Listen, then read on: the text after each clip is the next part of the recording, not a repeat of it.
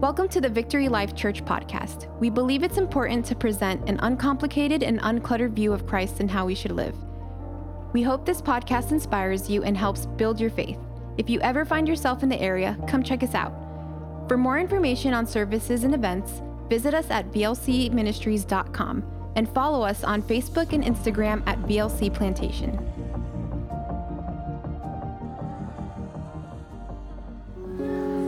You know, I I just came from a, the band The Brothers, and some of your husbands' wives are there.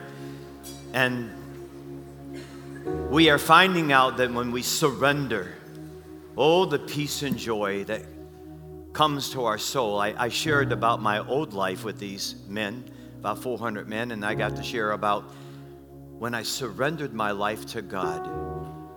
Oh, the difference it made in my life. And some of the men said, Well, I, I can see the peace of God in you because of your surrendering. And they have, they have surrendered many things. Hopefully, they're going to come back even better than when they left. And you know what some of the things they said? You, would you like to hear about it? Well, they told us what happens there stays there, so I'm sorry, I cannot tell you. We've seen probably over a hundred lives changed, their lives given to Jesus Christ. These grown men, businessmen, some of the wealthiest businessmen around South Florida, as well as some of the poorest men, giving their lives to Christ when they surrender. See, we got to be a part of what God is doing greater than ourselves but what he's doing in a community. And we've just started a series called Awaken. We're joining about 200 churches in making an impact, being agents of transformation in our community together. And I had the privilege of being a part of God doing something bigger than what I could do just individually. And, and God may be calling us collectively to do something better than we can do alone by joining other churches, making a great impact in the city of Broward County. We started last week with the subject of rhythm, being in rhythm with God. You can't be in rhythm with God unless you've given Him your life, unless, unless you've surrendered your life to Him. And we talked about that last week. This week, after you're in rhythm with God and you've given Him your heart, we're going to talk about the power, experiencing the power of God. Don't you kind of get a little upset when you pull out your cell phone and you're talking to someone and hmm, guess what? You lose power. You get aggravated. You want to slam that phone down. The other person on the other end, they don't know what you're up to, whether you disconnected on purpose because you didn't like what they were saying, especially if you're talking to your spouse. We've all experienced the lack of power, haven't we? Uh, I recall one time in the 70s when I used to ride motorcycles all the time, and I got 13 tickets in one year and ended up in jail with all those tickets. But I remember one time, and I, I couldn't get any power to the engine. And I, I pushed that thing for a mile and two miles in the hot sun in Arkansas. Sat down in the side of the road, fatigued eye level with the tank of gas and realized something. I should have turned the gas button on to on. It was off. The power was there all the time to start the engine and get me going down the road. Those are some stupid things you and me have done in our lives that we don't want to tell anybody else, but I just told you. I like muscle cars, don't you? I like to experience the power. I, I, used to have a Challenger back in the 70s. Some of it was nothing to us back then. You guys really think you have something back here in the 2000s, 10, 20s, because you got a muscle car. We had muscle cars back then, and they were heavy duty cars.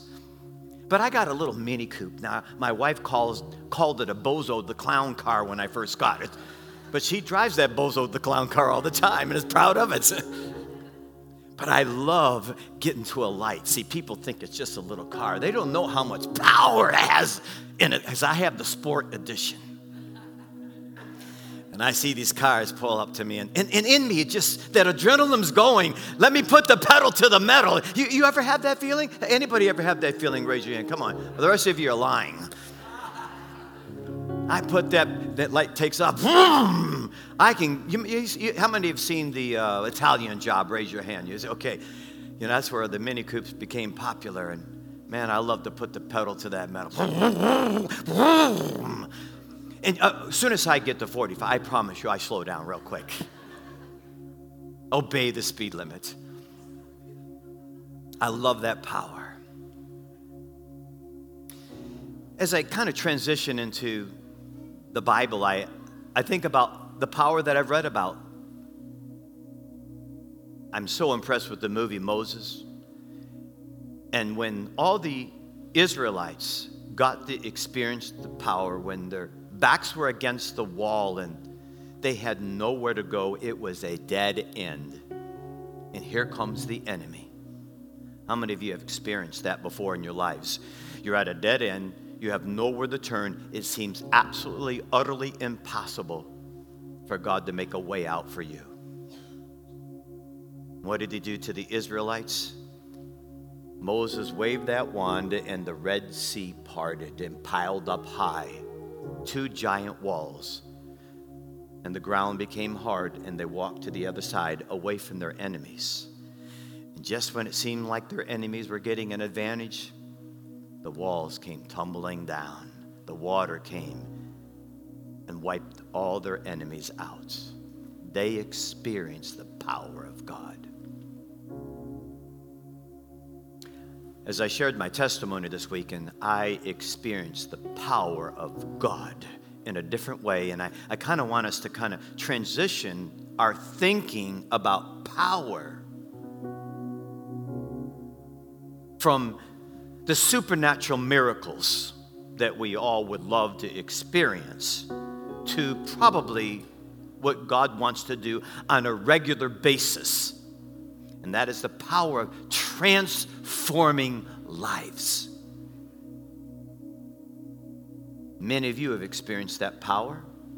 I have experienced that power, and I shared that with these men. My family all knows about that transforming power. I told them when I was 20 years old, they in jail, they said, "Don't come back here either. You'll kill someone or someone will kill you." I hated everybody. If you looked at me cross-eyed, I literally wanted to kill you. I'm thank God that I never transitioned over that line to commit murder. You see, the Bible says hate is murder. Did you know that? Lust is adultery. Some of you have come close to that edge too. Yes, even great saints. I remember one time when someone said, asked Ruth Graham about her husband who traveled all over the world, won millions of people to God, and they asked her, Have you ever thought about divorce? No, no, not, never. Murder? Yes. Well, don't tell me you've never thought about that too, so don't think I'm a strange stranger up here. Experiencing the power of the Holy Spirit. So, if I can help you this morning, I want God to use me this morning to help you transition from thinking about Moses and, and Jesus speaking, and nature obeyed him. And those who a deformed rising up from the dead. And God can do that and will do that and has done that. But can I get you to think just a little bit differently? That probably you have experienced the power of God. And you can and may be experiencing the power of the Holy Spirit on a day to day basis, but you're not recognizing it. Which leads me to my first point this morning recognizing and identifying the Holy Spirit that has to happen in order for you to really understand that you've been operating under the power of the Holy Spirit. The first thing I think about is recognizing the role of the Holy Spirit. You, you got to recognize what He's up to in the church and in your life. In order to do that, we'll go to John chapter 16 and maybe identify in a clearer way what his job is. His job isn't to create a circus in the church. Let's find out what the Holy Spirit's role is. Now, I'm not trying to do an indoctrination on the Holy Spirit this morning, but at least draw your attention briefly to what the Holy Spirit's job is. Now, anything God the Father, God the Son, and God the Holy Spirit does is powerful. Amen? Let's read. This is Jesus. I love the 13, 14, 15, 16, 17 chapter of John. They're some of my favorite chapters in the Bible. He really gets personal with us. He tells you how much he loves you. But he tells the apostles, uh, Now I'm going to him. Who's him? The Father, who sent me. Yet none of you ask me, Where are you going? Because I've said these things, you are filled with grief. He, he's leaving him. It's like many of us have lost a loved one, or perhaps someone's going on a journey for quite a long time. Uh, our, my wife and I, our hearts were very sad when, we, when J.W. and Megan were here with me for 13, 14 years, and they, he told me they were leaving. It was like someone put a dagger in us. We had to yank it out as they went on to Houston, Texas. In the will of God, you have to be willing to let go and surrender. Boy, did we have to learn that the hard way. But Jesus was about to leave these apostles, and he, he says, I tell you the truth. it is for your good that I'm going away. Unless I go away, he's also called what? The counselor. The counselor will not come to you, but if I go, I will send him to you. Here's the role of the Holy Spirit. Not limited to this, but mostly this. He's a counselor. He will convict, mm, major role, the world of guilt of what? In regard to sin, righteousness, and judgment. Further explanation. In regard to sin, because men, here's the big sin do not believe in me, nor will they surrender to me, even though they know I'm God. in regard to righteousness, because I go to the Father where you can see me no longer. In regard to judgment, because the prince of this world, who's that? Satan, now stands condemned. I have much more to say to you, more than you can now bear. We continue his role. When he, the Spirit of truth, He will do what? He will guide you into all truth. He will not speak on His own.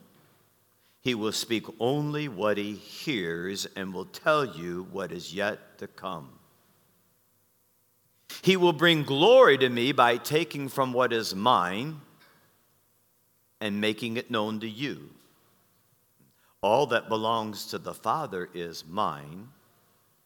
That is why I say the Spirit will take from me what is mine and make it known to you. In a little while, you will see me no more. And then, after a little while, you will see me. It is very important in order to experience the power of God you must recognize his role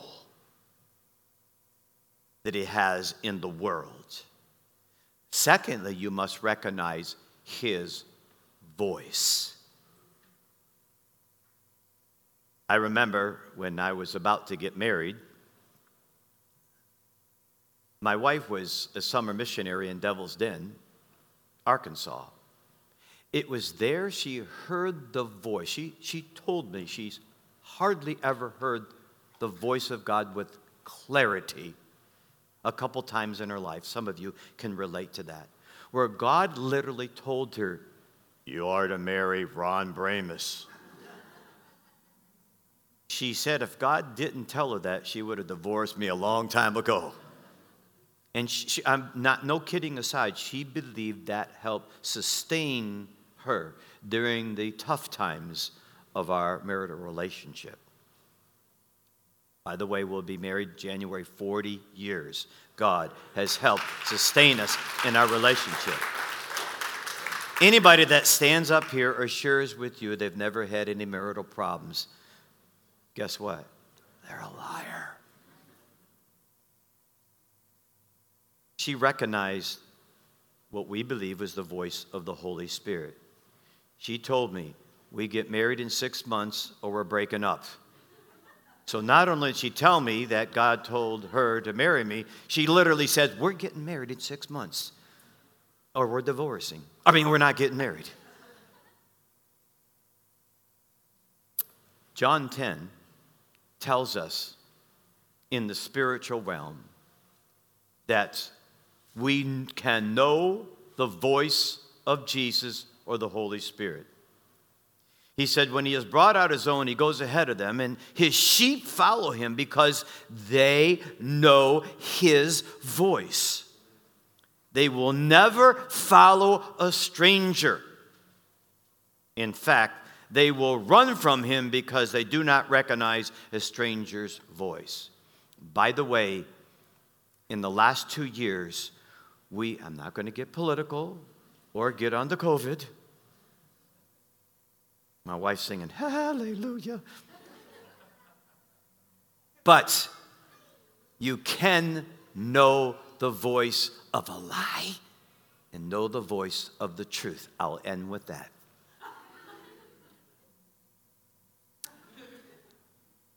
The voice has to be learned. We must learn to hear the voice of the Holy Spirit because when you were lost and never knew God, now you know God, and now you're trying to kind of get on the same frequency, if you will. There was a character in the Bible that had to learn that as a young man. His name was Samuel. You may or may not know the story. Parents couldn't have a child. God finally gave him a child. They said, God, if you'll give me the child, I'll give the child back to you. They did. He lived his whole life in the temple under the priest Eli whose sons did not follow God. So God needed to give Eli someone that would take over his ministry. And he was not acquainted with the voice of God. And he was laying in bed at night. And here's how it reads in the Bible in 1 Samuel 3. The boy Samuel ministered before the Lord under Eli in those days, the word of the Lord was rare. There were not many visions. See, you got to remember, miracles are not happening on a continual basis. One night, Eli, whose eyes were becoming so weak that he could barely see, was lying down in his usual place. The lamp of God had not yet gone out, and Samuel was lying down in the temple of the Lord, where the ark of God was. Then the Lord called Samuel. Samuel answered, Here am I. And, and, he ran to Eli and said, Here I, here I am. You, you called me? Eli said, I didn't call you. Go back and lie down. So we went back and laid down. Again, the Lord called, Samuel. Samuel got up and went to Eli and said, Here I am. You, you called me? My son, Eli said, I did not call. Go back and lie down. Now Samuel did not know the Lord. The word of the Lord had been reve- the word of the Lord had not been revealed to him. The Lord called Samuel a third time, and Samuel got up and went to Eli and said, Here I am, you called me. Hmm. Then Eli realized that the Lord was calling the boy. And so Eli told Samuel, Go and lie down. And if he calls you, say, Speak, Lord, for your servant is listening. So Samuel went and lay down in his place. The Lord came and stood there, calling as the other times Samuel, Samuel. Then Samuel said, Speak, for your servant is listening. I believe many of us do not know the voice of the Holy Spirit, and we don't know what He's telling us. I am so grateful that many people in my life have heard the voice of the Holy Spirit. As a result, they obeyed God, and it tremendously impacted my life by what they said, by what they did, and it transitioned me in my journey with God recognizing the voice of the Holy Spirit. If you do, you will experience the power of the Holy Spirit. You see, that's not necessarily a power you were looking for. Examples. When I first became a believer, the Holy Spirit laid on a family's door after I prayed, God, would you give me a home?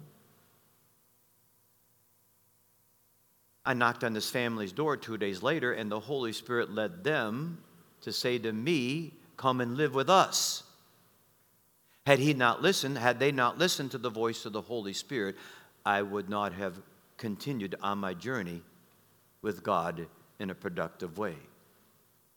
That's the power of God I experienced the power of God by my first prayer being answered. They experienced the power of God by being obedient to God. And they are now still in heaven experiencing the dividends by being obedient to God because everything that God has done in my life, they also get credit for being obedient to God.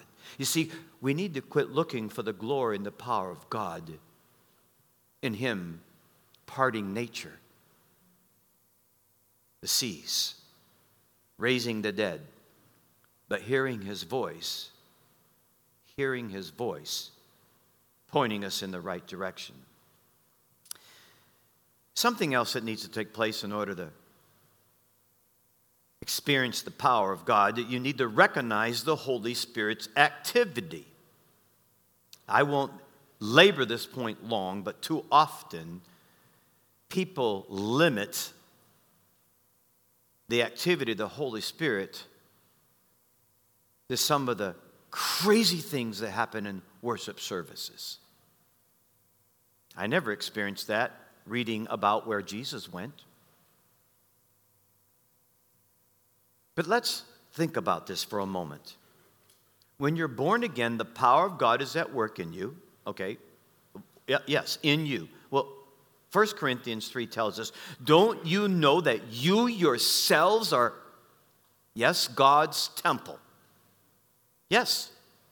You think of temples out there, he's telling you this is the temple of God, and that God's Spirit lives in you. If anyone destroys God's temple, God would destroy him. For God's temple is sacred, and you are that temple. So you must realize this is the temple of God where the Spirit of God lives. Then in 1 Corinthians, we're reminded that he will give you some direction individually and collectively it says in 1 corinthians 3.16 don't you realize that all of you together this is why we're doing the awaken series that we think in terms of more than the individual but the church at large.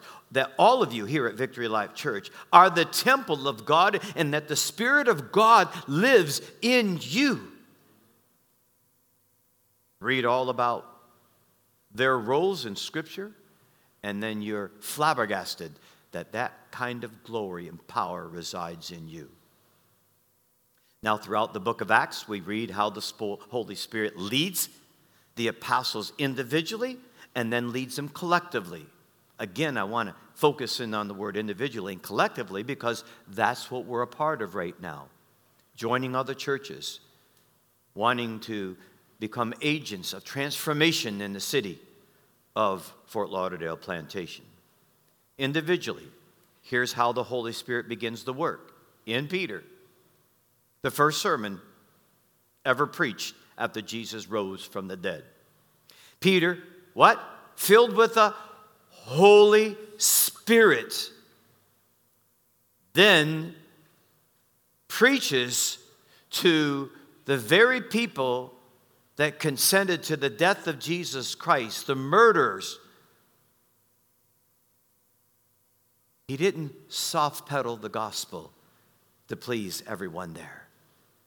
He shot straight to their hearts. Here's what he said Rulers and elders of the people, if we are being called on account today for an act of kindness showed to a cripple and are asking how he was healed. See, after all this happened, he preaches the first sermon, and then actually God does a miracle to authenticate their message, and they were brought before religious leaders to give an account for that miracle. And this is what's taking place. Know this, you and all the people of Israel. It is by the name of Jesus Christ of Nazareth, whom you crucified but whom God raised from the dead, that this man stands before you healed. Okay, the point here. This is how God wants to work in you and me individually. We need to start focusing on not the minors, but the majors of what God wants to do in your life. And that is be an agent of transformation in the lives of other people. Not just praying for miracles of healing and opening up the eyes of the blind Yes, he may still do that. But let's zero in on something that we're forgetting about that power that resides in us to be an agent of transformation in the lives of other people, individually and collectively. Let's look at Acts 2. All of them, all of them were filled with the Holy Spirit and began to speak in other tongues as the Spirit enabled them. Now, don't go off in left field here right now. Yes, there is a private prayer language between you and God, but here it is specifically saying, it interprets it, it interprets it in Acts chapter 2. It was a language. They all heard in their own language in Acts chapter 2, or they were speaking in other language, so God could bring them together and then they would preach the gospel so that people would be saved. The power at work? Conviction conviction in the hearts of the listeners. The power at work, Peter, full, filled, the apostles, full, filled with the Holy Spirit. Can, can I get you to start thinking in that manner about the power of the Holy Spirit instead of the entertainment stuff? One final word about recognizing the and identifying the Holy Spirit. I do believe personally that we need to recognize that sin grieves the Holy Spirit. That means it can block the or, or get on the wrong frequency of hearing what God may be telling you right now what to do individually. You see, sin grieves the Holy Spirit. Let me take you to that passage in Ephesians that reminds us of that. In Ephesians 4, in verse 29, it teaches us some of the things that grieve the Holy Spirit. Don't let any unwholesome talk come out of your mouth,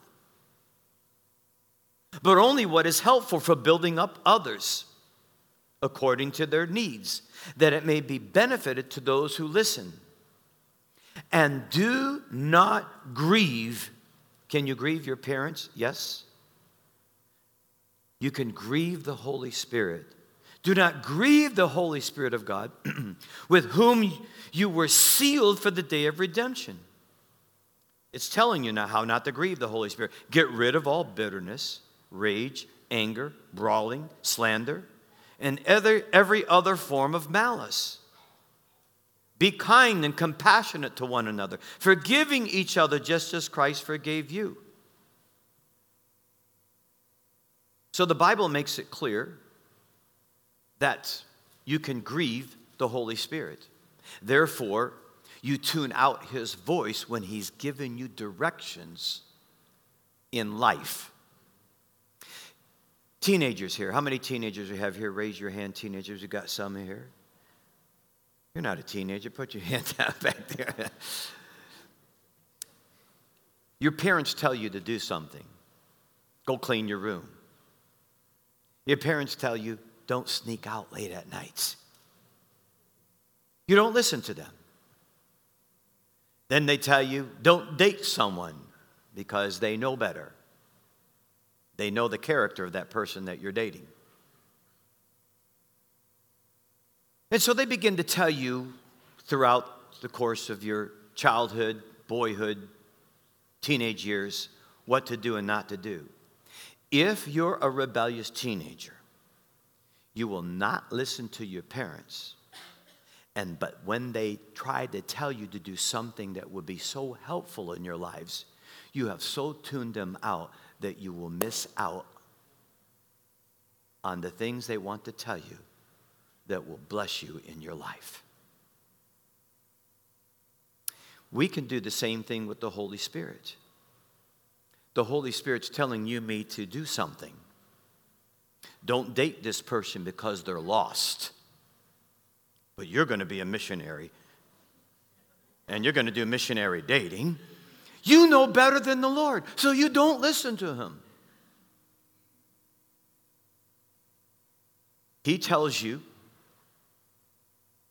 to go to a certain church and you don't listen to him, to move to a certain neighborhood, to take a certain job because you've been praying for these things, but you don't listen to him. He tells you to give and you don't listen to him.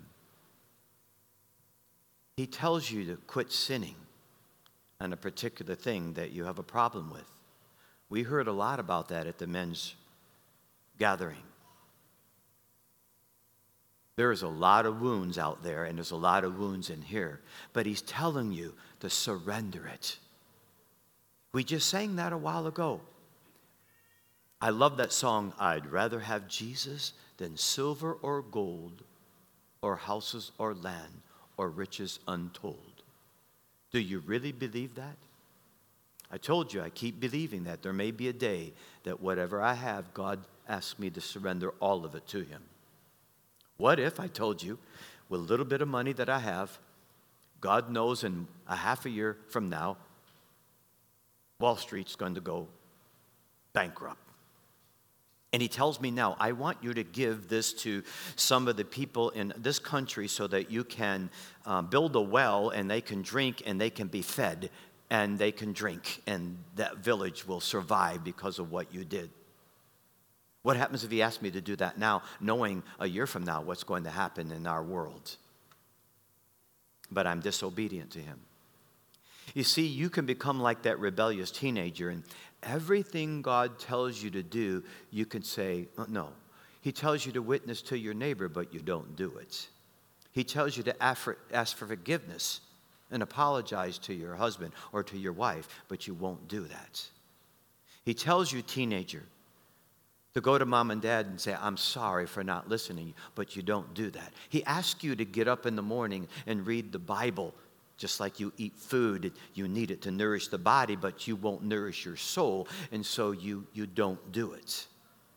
But you'll play those video games for hours, or you watch the TV for hours, or your greatest sporting event for hours. See, what I'm trying to say is this when we're not obedient to what the Holy Spirit asks us to do, now we may miss out on what he really wants to do and experience the power of God.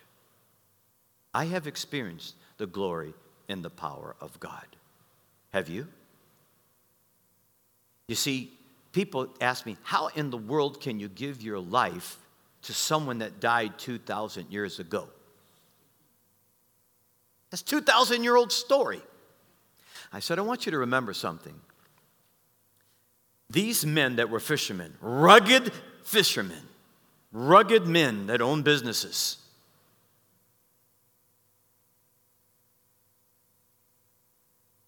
When Jesus rose from the dead, they saw him along with 500 people.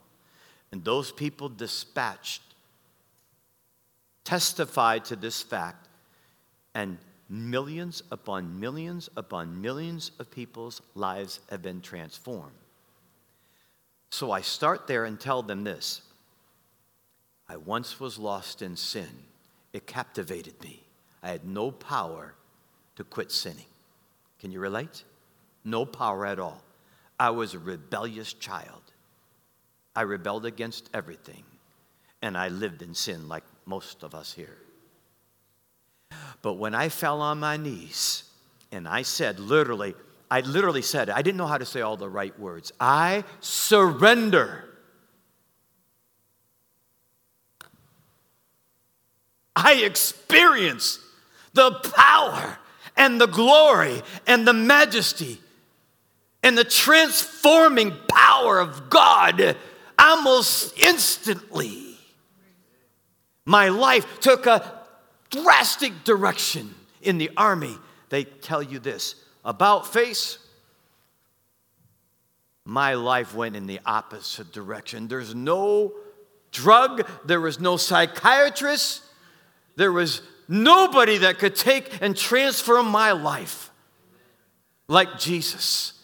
And he made himself known right away in my life to prove that he lives. I can't understand when people Mickey Mouse around with me. Well, I asked Jesus in my life, and, and there's no difference at all. Nothing at all. They don't read the word, they don't want to be around believers. They don't want to give anything. They don't want to talk about the greatest person in the world, but they'll talk about the greatest football player and quarterback. Their greatest video game, but they don't want to talk I started talking about Jesus right off the get go. I didn't even know him when I was talking about him. I was one of his best advocates. Anybody that would listen. I told you I went to my first job. I literally put people up against the wall. You need Jesus right now. You know, I went to some homes and, and I shared Jesus with people. They said yes just to get me out of their home. I knew they needed him because I needed him and I knew that they needed him more than I needed him.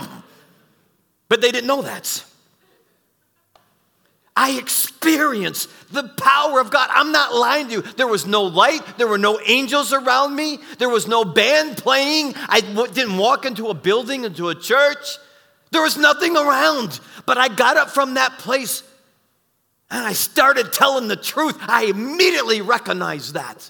I was a habitual liar, and now I'm telling the truth because I was a door to door salesman and I would lie to put my foot in the door and get in there and sell my product to them. I would meet someone and I literally moved in with them within five minutes. That's how good of a salesman I was. Now I told the truth. My foul mouth left me immediately. I experienced the power of God. I experienced the power of prayer. Immediately within two days, my prayer got answered give me a home. And that family took me in their home. I quit drugs immediately. I quit getting drunk immediately. I, I, I don't understand, some of you folks, slow timers here, why it takes you so long to experience the transforming power of God because there was no Holy Spirit living in me. And God said, I will give you the gift of the Holy Spirit. And when I bowed down and surrendered, boom, I was born into the kingdom of God. Boom, the Holy Spirit came and lived in me. Boom, He took control of me, and I didn't even know it. That's what He'll do when He really transforms your life. You cannot and will not remain the same. Hmm. Sin can keep you from hearing the voice of God and recognizing the activity of God. Here's something else, though. Number two, or when run with his assignment, and then you'll be in alignment. I kind of had a little rhythm. You could almost make a rap out of it. You know, run with his assignment, then you'll be in alignment.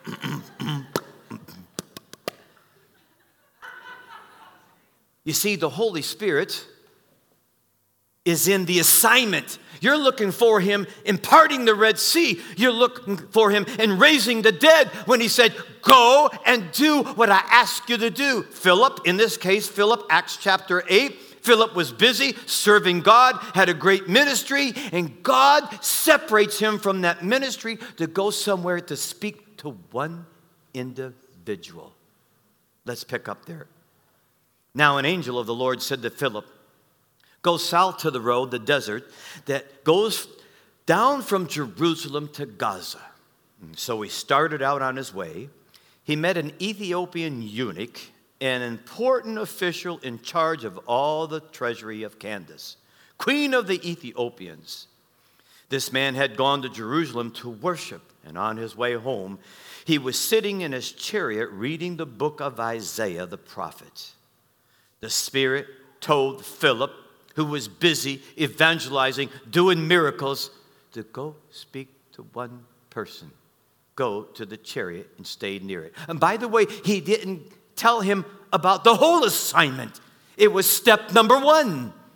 God's not always going to reveal the whole assignment to you. If you will not be obedient at the beginning, you will not experience the glory of God in the ending. Immediately, Philip obeyed his assignment. That's where you'll experience the power of God. Do you remember the centurion? You remember, Jesus came to the Jews first, but the centurion, who was in charge of many soldiers, had a servant that was ill. He sent messengers to Jesus. Oh, by the way, we can learn from this because he did not literally see Jesus, and Jesus did not literally come to his home, but he sent servants with a request to Jesus. And he marveled at the centurion's faith when he said, Jesus, you don't have to come to my home. He said, I'm a big chief. I tell somebody to do something, they do what I tell them. I tell them to go there, they go there. I don't need you to come in my home. Just say the word, and my servant will be healed. And Jesus marveled out loud to all those around him. He said, I haven't found this kind of faith in Israel. And he oh, and Jesus said, Go tell him his servant will live. And the centurion went home. He obeyed God. Do you see where the power's at again? Is it possible you and me are looking for the power in all the wrong places? You, you always come in the church, not you guys, but many people go to church. Man, I, I, I, turned on some videos I didn't show them because Jacob and me got talking about it and he said, Dad, please don't show that. And I, I actually listen to my son once in a while. These people were, wow, oh, they were freaking out. I was freaking out looking at them. My, how the Holy Spirit's at work. What? You got to be kidding. Reminding me of a circus.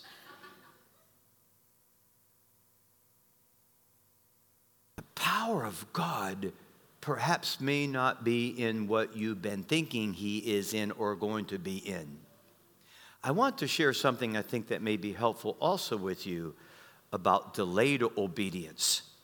Remember, I told you the power is in the assignment. Remember the assignment, and then you'll be in alignments, and then you'll experience the power of God. I believe that many today have not they, have not obeyed God. We talked about that. God has asked you to do something, and, and you've not been obedient to it. I, I know that some people that have, God told them to surrender their entire lives, teenagers, to Him. And He doesn't want you to be a businessman or a businesswoman, and He's saying, Give your life to me because I want to use you. And you've not obeyed God. There are people like that. God's asked you to surrender your business to Him, and he, He's the pilot, and you're the co pilot, but you keep trying to be the pilot. He's asked you to surrender that business to Him. And therefore, you've not experienced the power of God. But I want to tell you something there's still hope.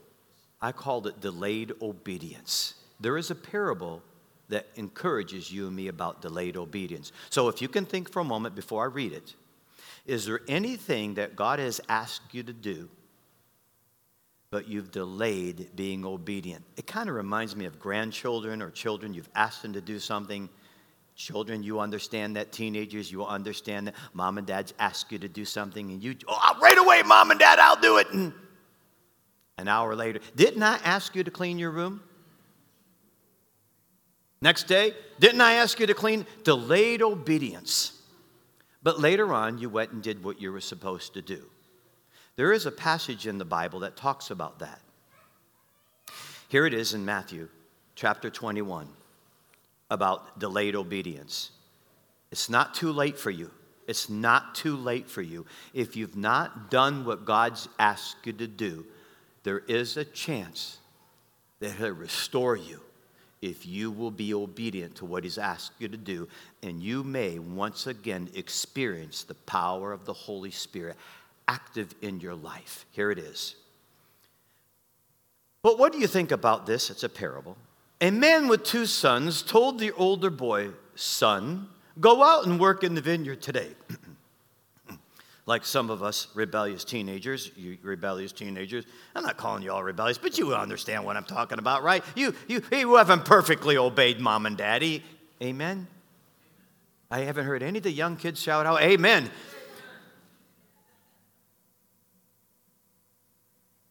The son said, No, I won't go. we used to have a, a mirror in our house in Michigan. And our moms and dads would tell us to do something, and we would stomp. Oh, and there was a mirror. I saw you stick your tongue out at me. How in the world did they know that? Duh, there's a mirror right in the middle of the hallway. They saw it.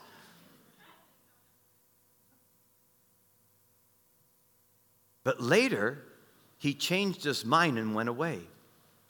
Then the father told the other son, You go. And he said, Yes, sir, I will. But he didn't go. Which of the, of the two obeyed the father?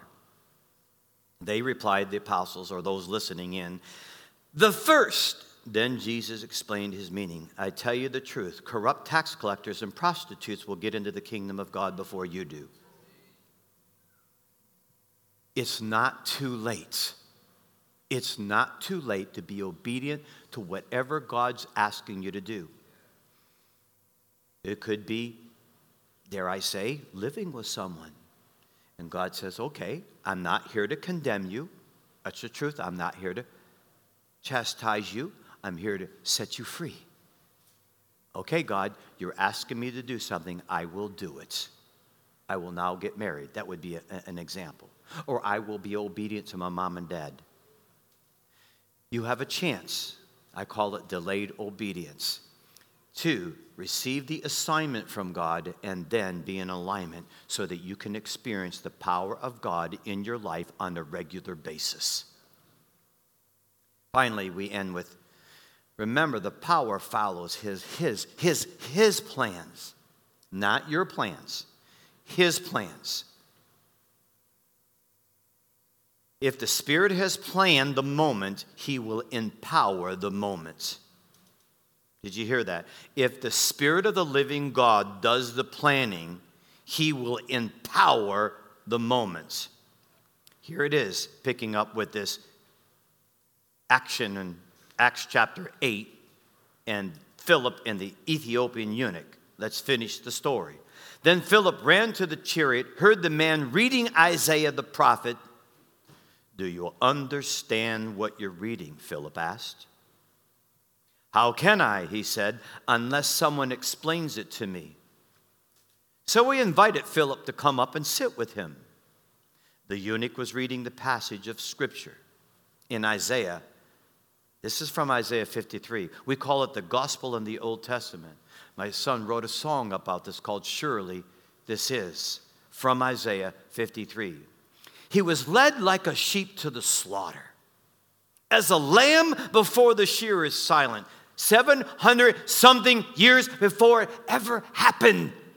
Those Bible thumping, rejecting idiots tell them 700 years before it ever took place, God told us exactly what was going to happen with the Son when He sent him to the planet Earth. He did not open His mouth in his humiliation, he was deprived of justice. Who can speak of his descendants? Meaning he was put to death.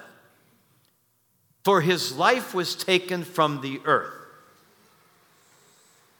The eunuch asked Philip, Tell me, please, who is the prophet talking about, himself or someone else? Then Philip began with that very passage of Scripture and told him the good news about Jesus. Here's what happened. Here's the power of God. Again, please don't overlook the power of God.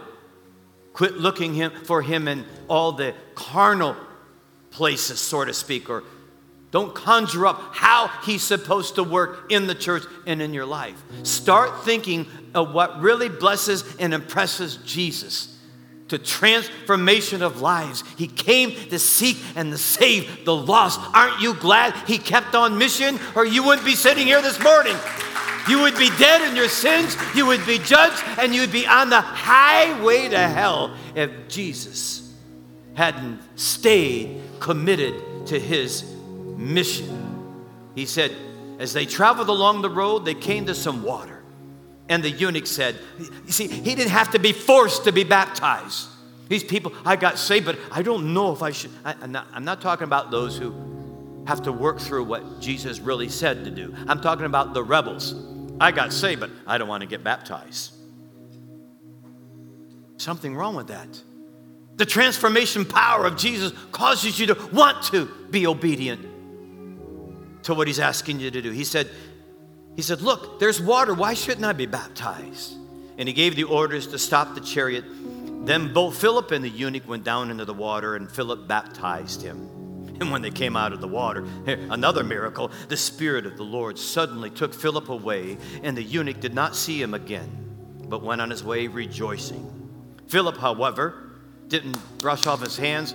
Let me go out to a ball game. I did my work for the day. He said, however, he appeared in Azotus and traveled about, still preaching the gospel in all the towns until he reached Caesarea. We sang about this a while ago. Look at what the Holy Spirit did to Philip's availability. Didn't we sing about that a while ago? Will you make yourself available to do whatever the Holy Spirit is directing you to do? But I promise you, unless you confess your sins, you will be grieving the Holy Spirit and probably you're going to miss out on what He's asked you to do. You can get right with God at this very moment. What's so wonderful about the grace of God, the forgiveness of God, and the mercy of God, that He will forgive you right now. God, I'm sorry. Like we showed you a week ago with Mary Magdalene when she came back and went back into the world and she came back to Jesus and said, I'm sorry. And Jesus just embraced her. Immediately, you can be right with God and start listening to the voice of God and experience the power of God so you can be on mission for God. Look what he did to the Ethiopian eunuch. One man, but he was an important man that went back to Ethiopia and began to share the gospel in Ethiopia. All because Philip was obedient to that one assignment that was given him that the casual person would think, oh, what's the big deal? And then look at what the Holy Spirit did to Peter and Paul. There's so many things I could share at this time, but the main thrust of everything that's being said this morning is I think often we want the spectacular. You remember Herod? When Jesus was before him and on trial. He said, Do some miracle for me, will you, Jesus? When you watch television, in order to have good ratings, a lot of these teachers and preachers have to they have to thrill the audience or they won't stay tuned to their show. And so we sometimes get the wrong perspective of what miracles are really about or the power of the Holy Spirit is really about. I'm not limiting what the Holy Spirit can do, and I pray all the time when I bump into someone, I'm asking God, do you want to heal that person? I constantly ask that question when I bump into someone that can't do all the things that I can do, whether it's mentally or physically, and I immediately ask God. I- am telling you, almost every time I ask God, do you want to glorify your name, Father?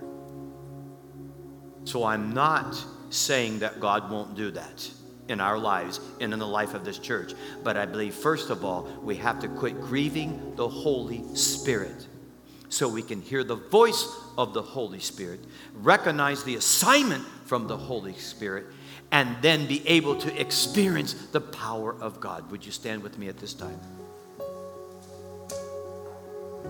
Father, I so much want you to honor your name in this church. I don't know what to ask you, but help us, many of us here who love you, understand what it is that you want to do through us and how we can join hands with the other churches in the area, how we might tr- be transforming agents in the city of Fort Lauderdale, Plantation, Coral Springs, and on and on. What is it that you want us to do? But remind each one of us, Father, we must repent of our sins in order to be able to recognize the Holy Spirit at work. God, I'm sorry on behalf of this church in any way that we have grieved you as a church. We're not about entertaining people, we're not about trying to please people above pleasing you. But please forgive us where we have grieved you as a church. We want to listen with fresh ears and a fresh heart what is it you, that you want to do through this local church? In Jesus' name I pray. So today, if you're here today, you can give your life to Jesus by just doing what I did. Say, God, I surrender. I'm sorry for not believing in Jesus. I mean, believing where He's your Savior. Many people believe Jesus is real, but they don't want Him to be their Savior because they want to live life the way they want. What is it that God's asking you to surrender this morning? Would you do that right there in your chair? Would you do that if you're looking in online? What is it that you need to surrender today so you can experience the power of the Holy Spirit once again in your life? Would you do that this morning? Thanks so much for listening to this podcast. If this has blessed you, would you consider giving a financial gift to help bring this message to more people? You can do that at vlcministries.com/give. You can also subscribe, rate, and share this podcast with your friends and family. Here's what we believe: living God's way, everywhere, every way, every day. We love you and God bless.